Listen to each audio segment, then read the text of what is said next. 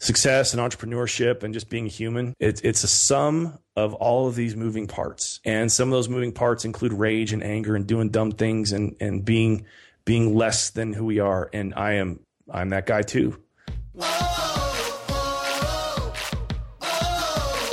Welcome to the Up in Your Business podcast, building you to do business better. This show is about intention, transparency, and insights from business professionals sharing their personal business. Discover what they've learned the hard way so you don't have to. Empowering a new breed of self aware leadership. Here's your host, Angus Nelson.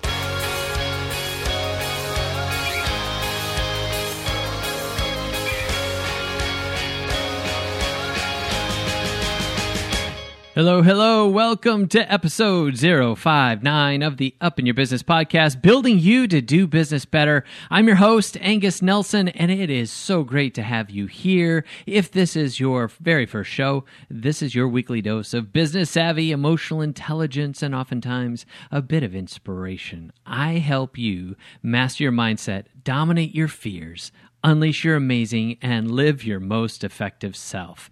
And today, um, I want to share with you that uh, my new company, Brain Trust Partners, is helping uh, large brands connect with their customers in new and more effective ways. We just launched this company uh, just a few weeks ago, and this week, my wife and I are working on a pilot program for Regent Cruise Lines. Uh, we're actually teaching a class uh, to passengers on techniques for telling better stories stories using social media.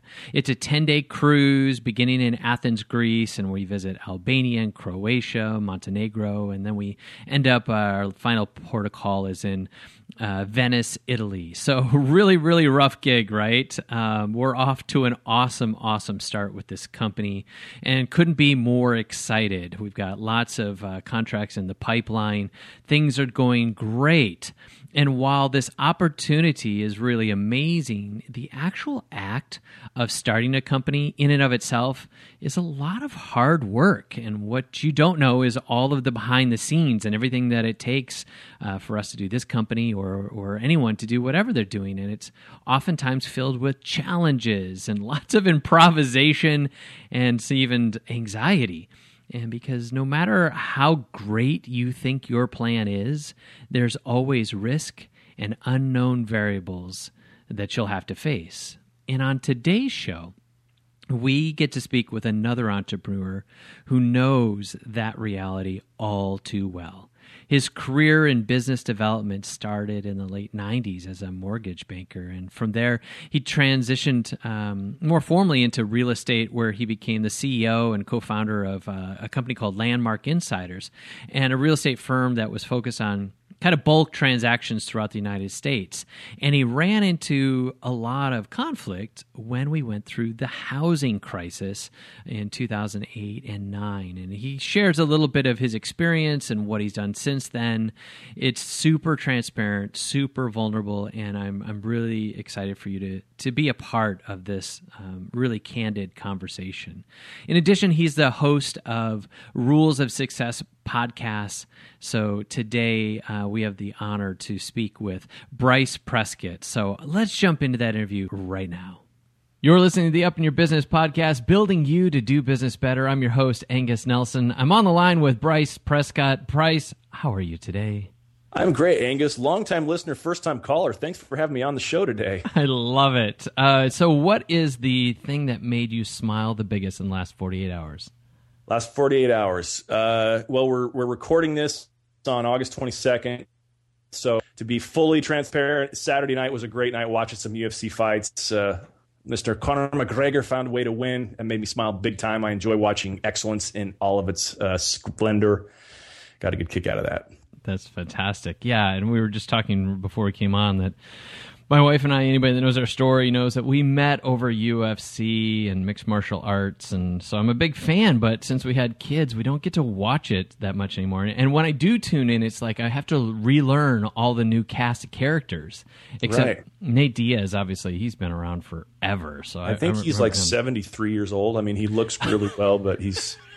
I, I want to make sure right. though for the people listening to this because I know that when you talk about you know favorite fighters and things like it really can part the sea. So mm-hmm. I didn't come into that fight wanting McGregor to win. I wanted a great fight. I was really impressed at the difference of how he showed up for this fight versus the one several months ago. Just mm-hmm. full strategy game plan. He was out of his head. He just stuck to his plan, kept chopping at that leg, and uh, just you know ended up winning by decision. And so I can, as as a business owner, as an entrepreneur, as somebody that I try to seek to be the best I can in any given moment. I loved watching the shift from months ago, where he just yeah. he came in. It wasn't. I mean, he's the biggest trash talker on the planet. So to think that he wasn't emotional in that ring was really impressive to see. Hmm.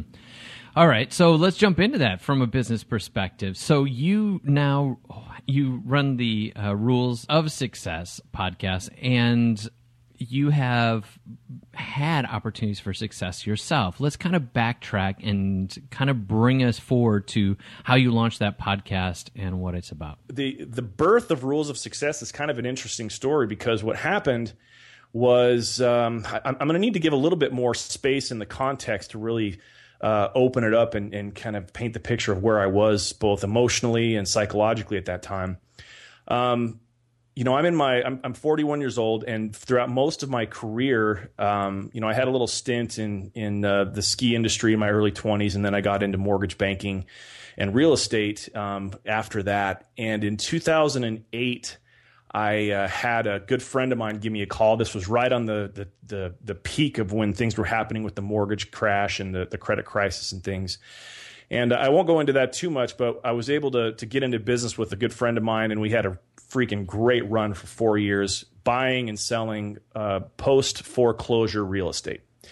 And uh, laws changed in 2011 to where we basically got uh, legislated out of our business model. We weren't able to do what we were doing before, and so we had to shift gears. And at that time, I was left with a bunch of investment properties that were paying me decent on a monthly basis, and so I had a little bit of freedom there and I decided to try my hand at brokering agricultural commodity transactions. I had all sorts of connections in uh, Brazil from a time that I lived there when I was in my early 20s. I, I speak the language and know the culture real well. I, I just have a great fondness for Brazil and the people there. And, and uh, throughout the time that I've, I've connected and spent there, I've, I've met and learned – uh, about that industry there where you know I'd, I'd, I'd, known people that ran co-ops and that were growers and farmers and, and then on the other side of the banking uh, when it comes to buying those commodities in bulk and anyway. So i ended up meeting a guy that had some great relationships in southeast asia and we thought well why don't we try our hand at you know brokering some of these things? Let's put some people together and see if we can make some money. And the the idea of what we were doing was incredible. I mean, we we were looking at this going, we could make not just money, but generational type wealth doing this. And uh, that idea was short lived. it was something we found out after about two and a half, three years of. Uh, uh, two and a half years more, more fairly, of trying to do that. Um, that we recognized we just were ill equipped to do that. It was it was at a level. I mean, we're talking contracts that were hundreds of millions to billions of dollars. We were trying to take a sliver in the middle, and it just not only that you're dealing with a global market as opposed to a one here nationally. You, you can't control the players. It's just it's it's a lot different. And the final straw for me was in August of 2014. Actually, the irony is, is that this day that we're recording this, Angus, I was actually two years ago in Sao Paulo, Brazil, living the story that I'm about to tell you about what became Rules of Success. We had we had flown to Sao Paulo. I'd, I'd traveled all over the world during the course of that time, trying to meet the right players and, and do the right things. And you know, that include several visits to South America, Buenos Aires, and Brazil. And I'm I'm sitting in a bar in Sao Paulo in, in our hotel uh, after one of the worst days in my career. We had met. Uh, we, we, had arranged to have this Chinese group come over there to to meet and to see product that we we confirmed that we had. That they said if you can show it to us, we'll buy it. It was going to be a massive transaction. And so we, uh, me and my partner, we flew down to Brazil at that time and we were there to meet them. Well, that day, everything had fallen apart. We realized that we'd been hoodwinked a little bit, that mm-hmm. the Chinese group wasn't there just to see us, they were there to see a bunch of other people as well. We had a very short schedule on when we could arrange to show them this product. that schedule fell through. Come to find out that the supplier that we had been working with had hedged that we weren't going to do this. He actually didn't have the product we needed to show. It was just this big mess. Mm. And so uh, the deal had fallen apart. I was out of money at that time. I didn't know what to do. And I'm sitting there half drunk with a steak in my belly, thinking, what what is next? I, I can't keep doing this. I'm I'm running in a deficit every single month. I'm burning through money I don't have, flying all over the world trying to put these things together that just aren't happening. It was you, you you and I share the same barber. If I had hair, it would have been super great. right. It, I, I just was done it. So I, I started just kind of in this sort of drunken spiral thinking about the things that I was passionate about and what really I, I enjoyed. And I noticed a theme in throughout every part of my career where no matter what I was doing, I found myself in a position where I was always helping people traverse uncertainty into certainty, whether it was through knowledge or through perspective or through the just uh, uh, the the inception of a new idea to help people think differently. I, I, was I was always that guy, whether it was my mortgage or real estate business, whether it was commodities, whether it was just my friendships. I I was always a good person that way to I, I, could read something, I could I could ingest and, and, understand, and I could take a complex idea and I could make it simple, and then I, I find a, cut out a little niche in no matter what I was doing, being a guy that could help people understand better. So I'm sitting here on the way down to to Sao Paulo on that flight. I it was the first time I had really ever listened to podcasts. Hmm. It was, uh, as you know, it's a it's a growing market. I, I dare call it an emerging market, if we if you will. And I was you know, I'd, I'd listen to some of Joe Rogan's uh, episodes. I'd listened to Tim Ferriss's stuff. And uh, actually, one of my favorite movie actors had just started a new podcast, uh, Jerry Ferrara. He was the guy that played Turtle in the Entourage series and movie. And uh, he's been in, you know, Think Like a Man 1 and 2. He's now the attorney on that show, Power on Starz. Great guy, wonderful actor. And uh, he had a show that was called Bad for Business that he still runs and uh, it was actually listening to Jerry's podcast that really kind of got me thinking because it was so lo-fi. Like it was mm. just him and his buddies and his girlfriend getting together talking about stuff. The production was fine, but it wasn't anything that you were, you know, wowed with. It just was this really. I, I felt like I was a fly on the wall in a room with people that I wanted to know about. Yeah. And he said some life lesson type things in the ep- couple of the episodes that I listened to, and I thought to myself, man what if that's the the medium? What what if I was to get into that medium? And, and so I started looking into what podcasting actually was. I came home from Brazil, started looking into it, had no idea what even an RSS feed was or podcast hosting services or mm-hmm. or I, I, I didn't know how to run Logic Pro or Audition or any GarageBand, any of those other programs you have to use. I just had this idea. And so I started, I, I reached out to a friend of mine and I said, um, what would you think if we did this. You know, we if if we were to have this platform, have it be kind of this mix of media and entertainment and self development, and make it work. And took us a couple months, but we ended up getting it off the ground. We we launched on uh, Black Friday of 2014, the day after Thanksgiving. And it had a different name, and there was a co-host and everything. We went through that for 12 episodes, and and we mixed it up. That it just wasn't working. Mm-hmm. And uh, took it on as a solo host after that had another probably oh, 10 episodes or so and then i changed the name from what it was to rules of success tightened it down made it be less entertainment less pop culture type of discussions and more in the self-development realm for balancing life. You know as, as a man i've noticed several things throughout my entire life that have made big differences for where i'm at today. And one of those things is that men specifically, we, we overlook things in exchange for others. And what I mean by that is we will overlook our health in exchange for our careers, thinking that that's the best move for where we're at at that time.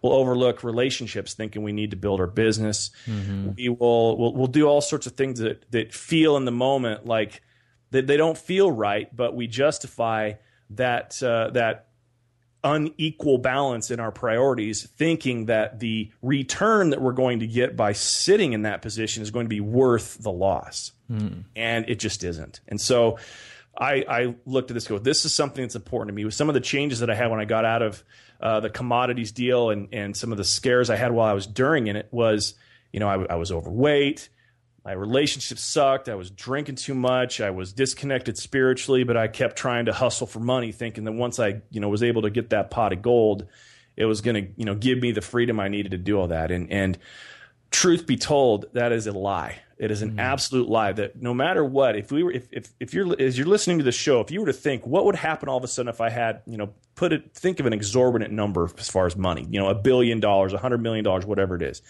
what would change? Well, all of a sudden you'd have this laundry list of things that you would do. And the fun of that would wear off after a short period of time. And then you'd go back to the same habits that you had before. And so I recognize like, oh, well, I'd rather design and build a life and then have the money come in as I'm ready than to keep living this crap hole of an existence I am now, hoping to get money. So, took my fitness more serious, took my relationships more serious, my spirituality more serious, and ultimately it's helped to grow my business. And so, all of those things kind of, I, I use rules of success as a platform to share my experiences as well as to bring on others and get their take. Because it's a di- it's, it's a dialogue I don't think we can have enough, especially mm. for entrepreneurs we we need the support of each other to make good decisions for our lives. It's not just about making money; it's about living. So that is, in a nutshell, was you know the seed, the planting, the harvesting, and and, and now it's it's uh, it's it's continuing to grow, and it's it's in that phase where it's you know I'm just trying to scale it and, and get it to the next level. But. And for you, you also went and you did some research and found um, access to the science of getting rich. Yeah, and kind of built um, an ebook around that uh, because it was in public domain, if I remember correctly. Yep. Can you yep. share a little bit about how that played into kind of this story and what you've learned from it? Absolutely. So my my love affair with that book, which is The Science of Getting Rich by Wallace D. Wattles, um, spans back into the beginning of that business I told you about, where we were doing post post foreclosure real estate. I I'd had this somewhat of a lots of changes in a short period of time in my life. Um, the mortgage market was crashing. I had my friend approach me. We started our business in uh, June of 20. Let's see, what, when was it? It was 2009. And we closed our first deal uh, Halloween, actually, of 2009. And I personally, on that deal, between that time and the end of the year, in that two months, I was able to personally make 250 grand and then the next three and a half years, I mean, that was the smallest amount of money we made in that period of time. It was it was ridiculous, and I credit that growth not only for the timing of the industry, which I have to admit is is an absolute truth that I was at the right time at the right place, but I feel that I was the right person at the right time at the right place because of some things that I'd been introduced to, and that's where the science of getting rich comes in. I had uh, my father in law actually about a year before had introduced me to a book called Secrets of the Millionaire Mind by T. Harv Eker.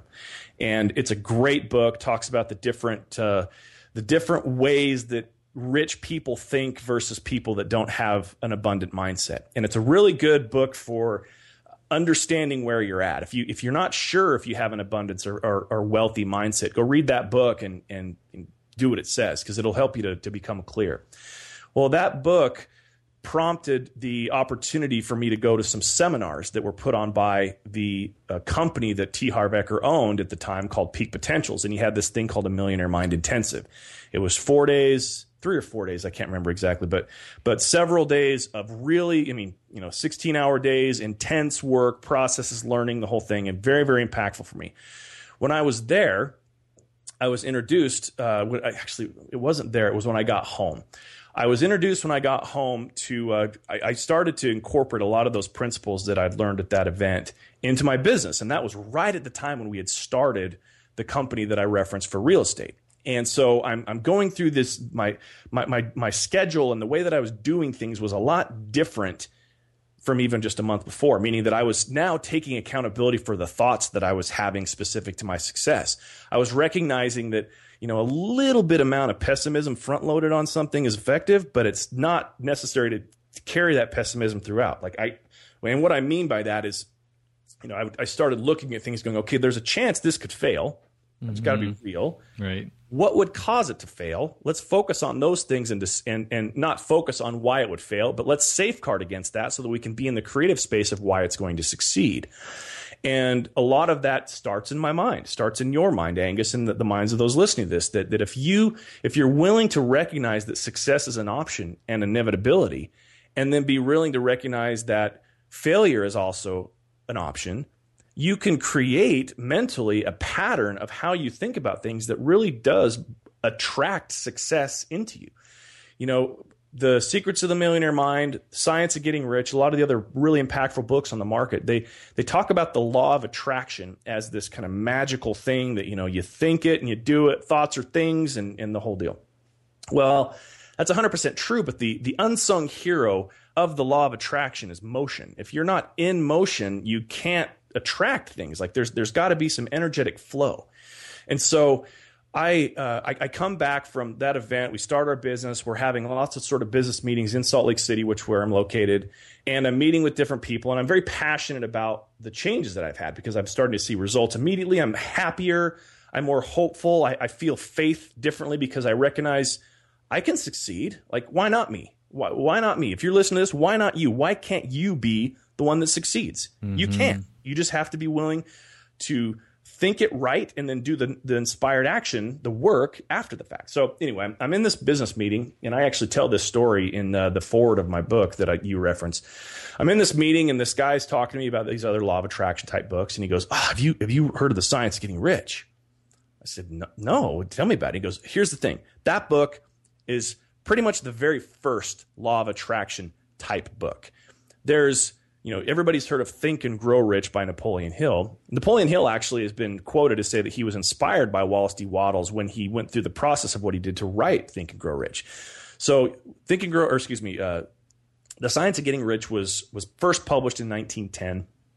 And uh, it handles both sides of that law of attraction equation that's so powerful the thoughts and the action. Like they are hand in hand. You cannot just sit around Indian style with your hands in the om position, making your your om and watch money fall on your head. It just will not happen. You've got to be. You got to do work. You've got to. And and the beauty of that book is it talks about start in your current place. Mm-hmm. That you don't need to quit your job or do these different things. You need to start where you're at with a shift in how you think, and then watch the opportunities as you stay in motion come. Anyway, so one of the one of the challenges of that book, though, and, and why I wanted to to add to it. And first of all, I want to I want to make sure something's clear about this. I didn't rewrite the book. I didn't I didn't change anything about the original text. The author wrote it masterfully, and it was not my position to do any shift there. What I did though was uh, in relationship to some of the things that are written in that book, and being that now it's 2016, it's it's difficult to understand without the context of the time that it was written in. So I went through and I added commentary to that book. And in the commentary, uh, just gives a different type of perspective than what's there. So to give you an example, you know, he talks about in one of the first chapters, he talks about, um, you know, the railroad trust and that we wouldn't want to compete with the railroad trust. It's like, well, mm. no kidding. Like, railroad's outdated now. Like, it's not an emerging market. Why would we want to get into it? Well, at that time, it was huge. It was one of the, it, it, was before, you know, commercial planes and, and the air, the airline industry. It was the major form of transportation. And there was some really big players in that business that had, you know, 90% market share of what was happening with railroads in North America. And so, you know, I used an example in my commentary. It's like, well, that would be the same as, you know, let's go compete against Google. I'm going to start a search engine. Probably not the best idea in 2016 if you want to make a living to go compete with one of the biggest companies on the planet. Mm-hmm. So I give that context. And there's other things where I say, you know, please focus on this because the, when, when you consider, like he talks about, in order to really, um, to achieve the results you want, you have to think in a quote unquote certain way. And I use that as an opportunity to be like, okay, so let's define what certain means. There's literally, you know, several different definitions that all of them apply on how we can think and act in a certain way. Certain means determined. Certain means resolute. Certain means that you are uh, along those lines. You, mm-hmm. you, you, can see where I'm going with that. So anyway, so I, I felt that it would be a really good service to those that were listening to my podcast, Rules of Success, and those who were working with me in a coaching and consulting capacity to have a piece of me that was somewhat attached like a barnacle to this great piece of work. Right. And so I went through and added it. I, I, the legality of it was it was already in public domain, and so I, I could do it and not have there be any issues. Wow, and pretty genius uh, to be able to access that title as well and kind of match your brain to it. So let's talk about some of that. Um, what are the rules of a success? Can you give us like three things that you have to be really cognitive of?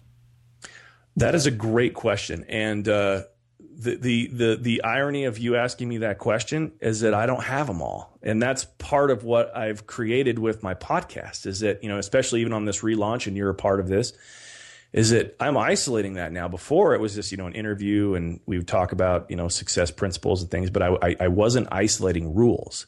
Where now I am. So like for example, the episode that just went out today, the rule of success was that one of the best ways to accelerate your own abundance and your own results is to be a part of a successful mastermind.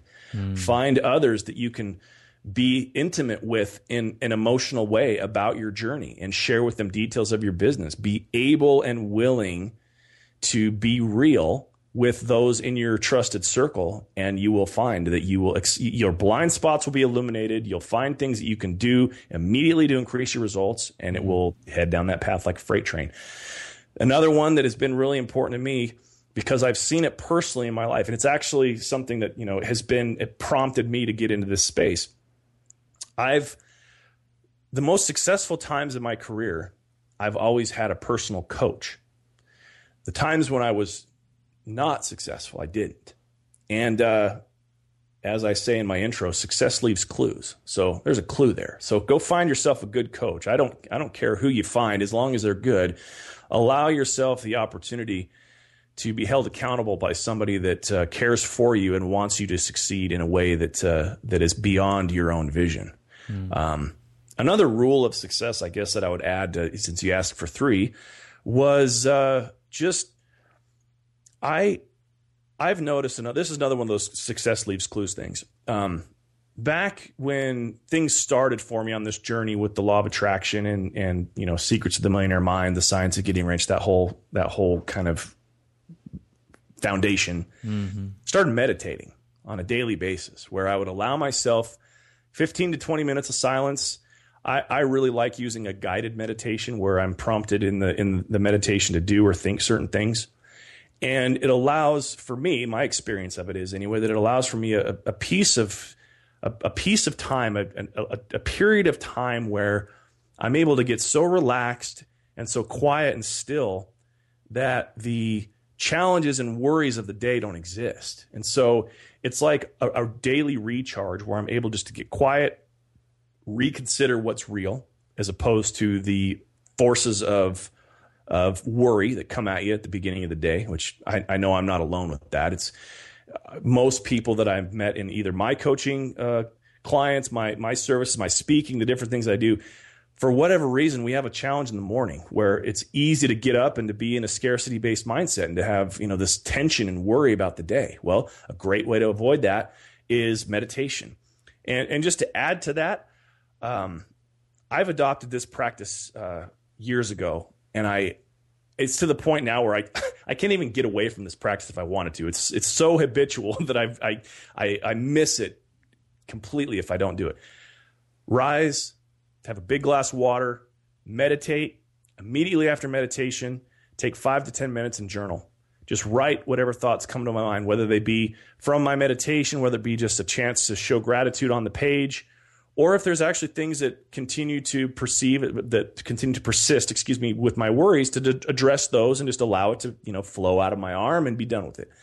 And then after that, training, not just going and getting on the elliptical machine, but actually like lifting heavy stuff, like go and, and get yourself into a regiment that it, it provides you an opportunity to test your body. I do those three things every morning, pretty much six days a week. And it's made all the difference for me. I'm in the best shape of my life. My head is clear. It's it's some I, I ask all my clients to do the same thing because I lead by example. Like there, there's no there's no issue with uh, with uh, your life if you're addressing that. For some reason, when when you're in shape and your mind is clear and you're connected spiritually, there's really not problems that that take you down. Mm, that's fantastic. Uh, so I asked for three, and we got four. We got daily routine added on that. I'd like that added bonus. so for you, um, this is you know obviously not been a, a story of peaches and cream, and you you have already shared with us, you know, some of your challenge in terms of business and um, some of the setbacks that you had when you were stepping out, trying to do yeah. this global thing. Um, would you be open to sharing a little bit about your cancer story, which also transpired in the midst of a lot of this? Yeah, absolutely. I, I feel that that plays, you know, that's really for me where the jump off came when it come when I knew that I needed to make changes, and and the changes that I made um, between the time that you know I, I was diagnosed and the whole you know the surgery and different thing that happened, and and you know the beginning of rules of success and getting out of the commodities, it, it's it's all a part of the journey. You know, it was one of the things that really, um, well, it, it, it was the reason. It was the first time in my young life that I'd ever recognized that uh, life has a clock on it and uh, it's going whether or not you recognize it, and you just don't know when it's going to be done.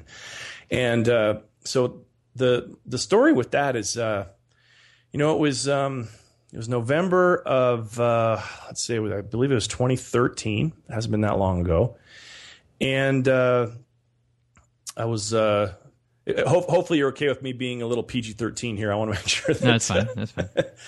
um, you know, I, I, was taking a shower and you know washing and, and things, and I, I recognized that uh, one of my boys downstairs was uh, really, really hard, like not like like a rock. And uh, I, I, I go that that that doesn't that's not good, you know. So I, I made a call to uh, this guy here in uh, in Salt Lake that's a doctor. Um, he, he specializes in you know vasectomies and different stuff with the the male parts. And I set up a set up an appointment for a week later, and I, I went in, and uh, he said after it scared the shit out of me. He, he told me after the exam, he's like, "Yeah, this is not good. This can't stay. You are getting it removed tomorrow." Hmm. So there was no like thought about it. It was just this boom, boom, boom, boom, boom, really quick thing. I find it a week later. All of a sudden, it's this you know horrible fear. Um, I, I'm hopeful because I, I looked into testicular cancer as a thing, and you know, it's it's it, very few people die from it. You know, it's just kind of an annoyance. You got to get one of those guys removed, and so I'm I'm trying to talk myself into this thing. That that's not that big a deal, but but I was really scared. I, I didn't know what what was going on. Anyway, go through the surgery and uh, get out of it, and and uh, go back and meet with the doctor about a week later and he goes, "Look, here's here's the thing. It, it, wasn't a normal tumor. Like a lot of tumors on on your, those things, you know, they they kind of attach like a wart, and uh, yours was kind of starting to devour it. It was you know vascularly coming in, like it was almost like it was trying to, you know, not to be disgusting, like it was eating this thing, like it was mm. really trying to take over it." And he said, "That's that's not a good sign, Bryce. I need you to go up to uh, Huntsman Cancer Institute, which here in Salt Lake, we're blessed enough to have one of the one of the best cancer institutes in the country. And uh, so I made an appointment and go up there and uh, ended up talking to the, the doctor up there. And uh, he said, "Look, here's the thing. We need to do a CAT scan, or uh, I get all these these scan names. Saying it was a CT scan is what I needed to have done, and uh, because you know, with it being your right testicle, you know, your aorta flows up the left side, your vena cava flows down the right side. There's all these lymph nodes that are on the right side that uh, usually experience inflammation and cancer before it gets to your testicle. We need to take a look at it and see what's going on there. And so I said, okay. So, you know, a couple days later, I ended up getting the CT scan come back. And uh, he's like, well, what I thought, he's like, this is an official diagnosis, Bryce. Like, this is, you know, you, you legitimately have cancer. It's in your lymph nodes. We already removed your testicle. This is what we need to do. And he showed me this thing, and there was, you know, these, there's all these lymph nodes that are behind your organs in, in, in your, your vascular system. And, and the way that he described it to me was really quite interesting. He says, here's the thing. Um, for to have happened what has happened for for this to have happened, it means that there's some issues with your liver. So we'd like to take a closer look at that too. He described it in this real simple way that basically your liver is like the garbage facility, your lymph nodes are the curbs at the can. So if your curbs at the can are getting overflowed, it means there's something happening with your liver and it's not, you know, processing the toxins quick enough. So anyway, I go get the CT scan. Um, um, we have this conversation after that, and, and he says, "Okay, here's what we're going to do. We're going to have the surgery. It's called a retroperitoneal lymph node dissection. You're going to be in the hospital for a week. Um, we're going to slit you from your belly button to your sternum. We're going to go behind your organs. We're going to snip out this inflamed stuff, do the surgery, and uh, you're going to be out of commission for about two months. Now, you can't have any stress. You can't have any worries during this time. You've got to be able to do this. And oh, by the way, uh, it's going to cost you about 100 grand, and uh, we need half of that up front. So." Um, enjoy, you know, go mm. on your way. We're going to schedule your surgery.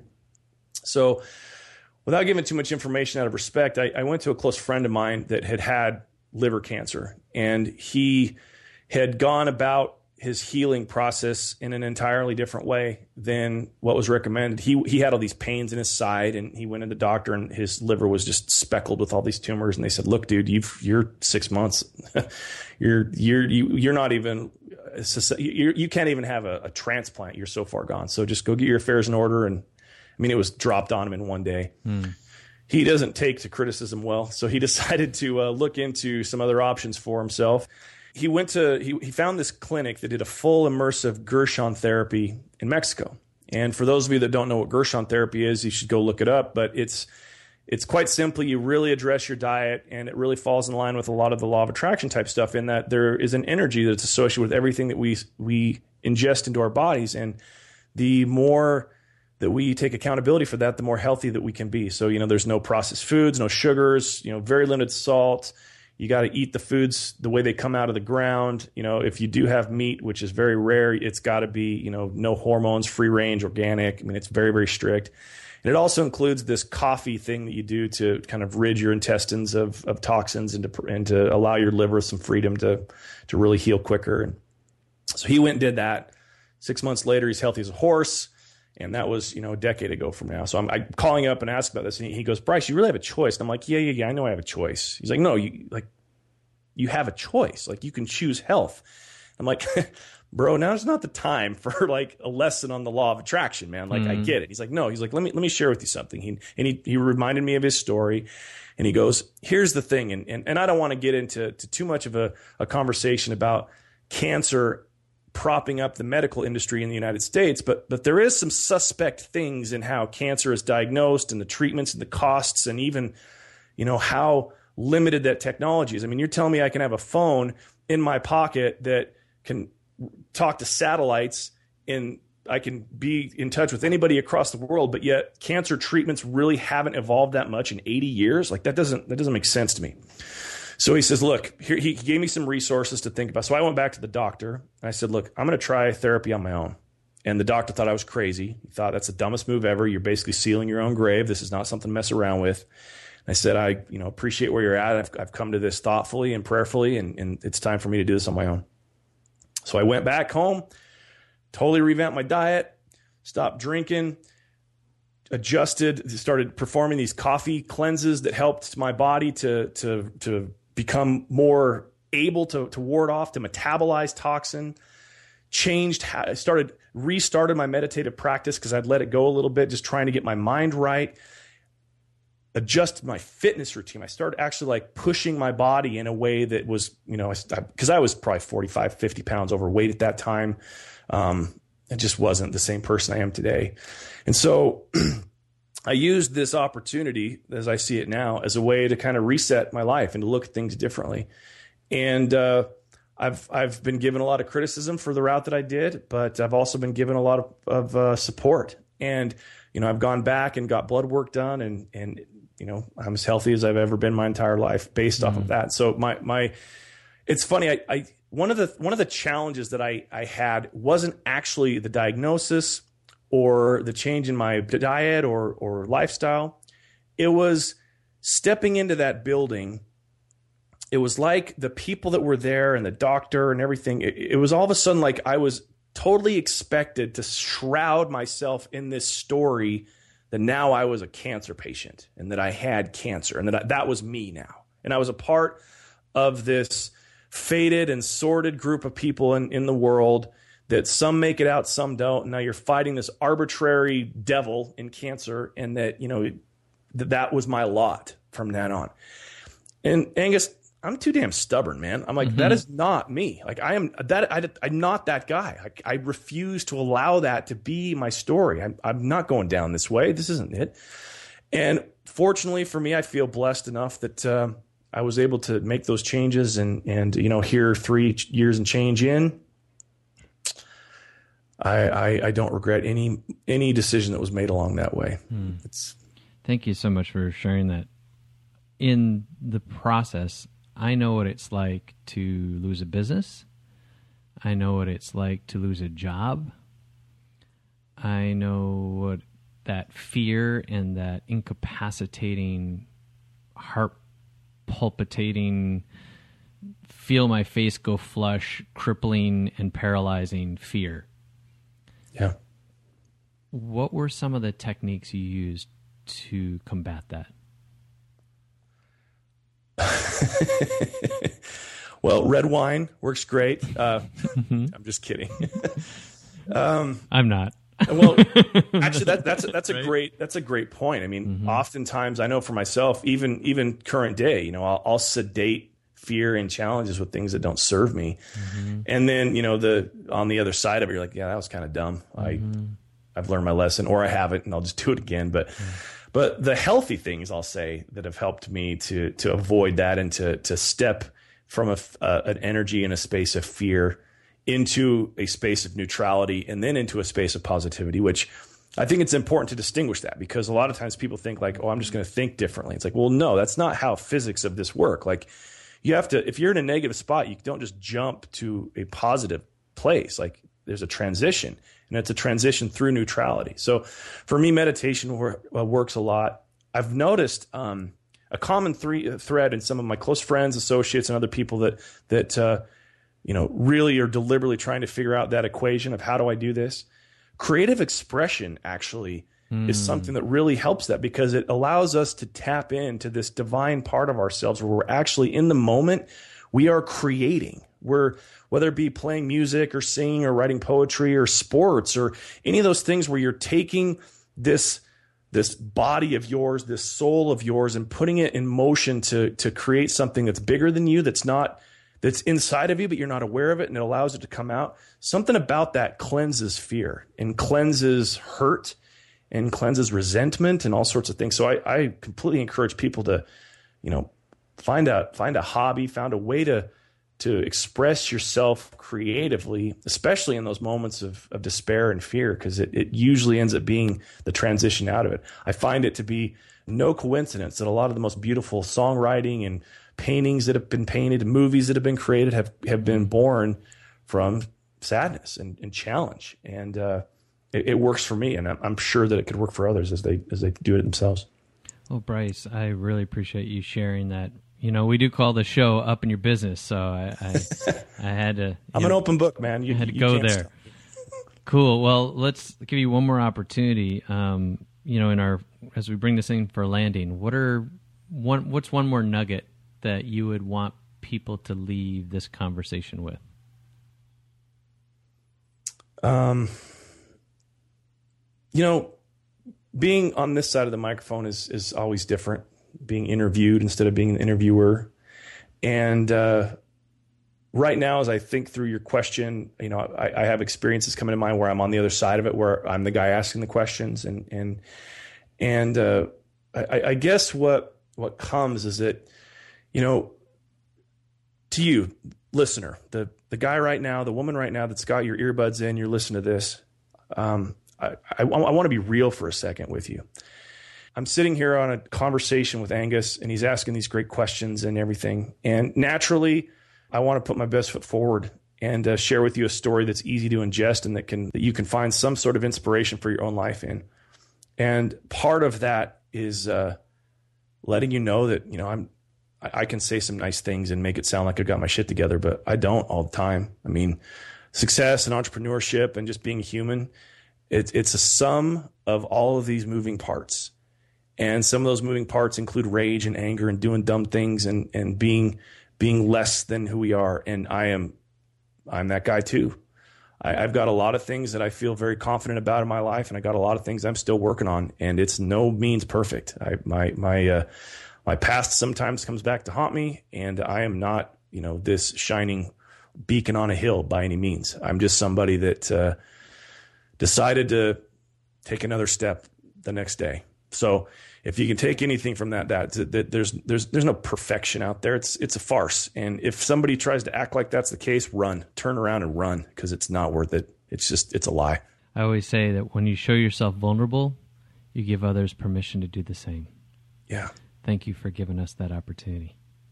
If people want to get a hold of you, Bryce, how can they do so? Reach out to me on my socials. I am Mr. Prescott. I'm all over Twitter, Instagram, Facebook. You can find me there. Um, just I am Mr. Prescott on Twitter is probably the the the shortest way to do it. Fantastic. Well, Bryce, thanks for coming, for sharing your heart, for sharing a piece of you. Appreciate you. Man. Love you too, buddy. See you. Thanks so much to Bryce for his time and most certainly the candidness that he brought about in this conversation. And my hope is that if you're listening and you are an entrepreneur, I want you to see that you are not alone. Uh, no matter what your struggle, no matter what you're facing, I want you to know that others have gone before you and others have been where you're at. So may you be encouraged that being in the midst of the fire, know that that's part of the process and uh, you're going to make it. Uh, in this season when our culture really idolizes entrepreneurship and, and makes it sound really sexy, make sure that you also realize and recognize that it's also not easy. It takes a ton of courage and perseverance. And for every one that succeeds, there's probably five to 10 that fail. And I guess if there's any secret uh, to any of it, it's just that you have to keep showing up. Even when it's hard, even when you feel scared, even when you simply want to throw up your hands or maybe you just want to throw up.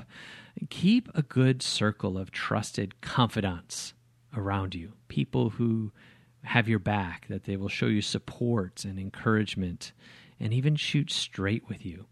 That is about the core of what you need in the midst of all of that stuff. So, no matter what happens, again, I want you to know you're going to get through this and you're going to survive. No matter what that looks like in the end, whether it just goes gangbusters or whether the whole thing just deflates, You're, you're going to get through this.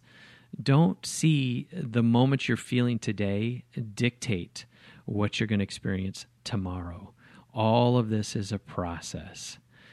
So, if you're listening to this and you are not an entrepreneur, I hope that you've appreciated this refreshingly honest insight into that world. And hopefully, you can extract some great pieces uh, to apply to your own life. And thank you all for joining me today. I don't count this um, as something that I take for granted ever. And I just want to just say I really appreciate you being a part of uh, this show. If you have questions or thoughts uh, about today's show, please reach out and ask me on Twitter. I'm at Angus Nelson. If you're looking for any of the links and show notes, uh, links to the books that he uh, referred to, I'll have all of that in our uh, show notes. You can find that at angusnelson.com forward slash 059. Other than that, I am your host, Angus Nelson. Go ahead and tell your friends about this show because the greatest compliment you can give is a referral to someone else. Go ahead and tell somebody today about this show. I really appreciate it. Keep taking your business up by getting up in your business. Live intentionally, love extravagantly, and lead with self awareness. Be amazing.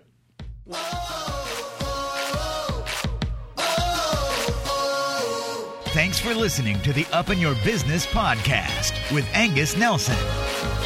Find more at upinyourbusiness.co. Remember, that's .co, not com.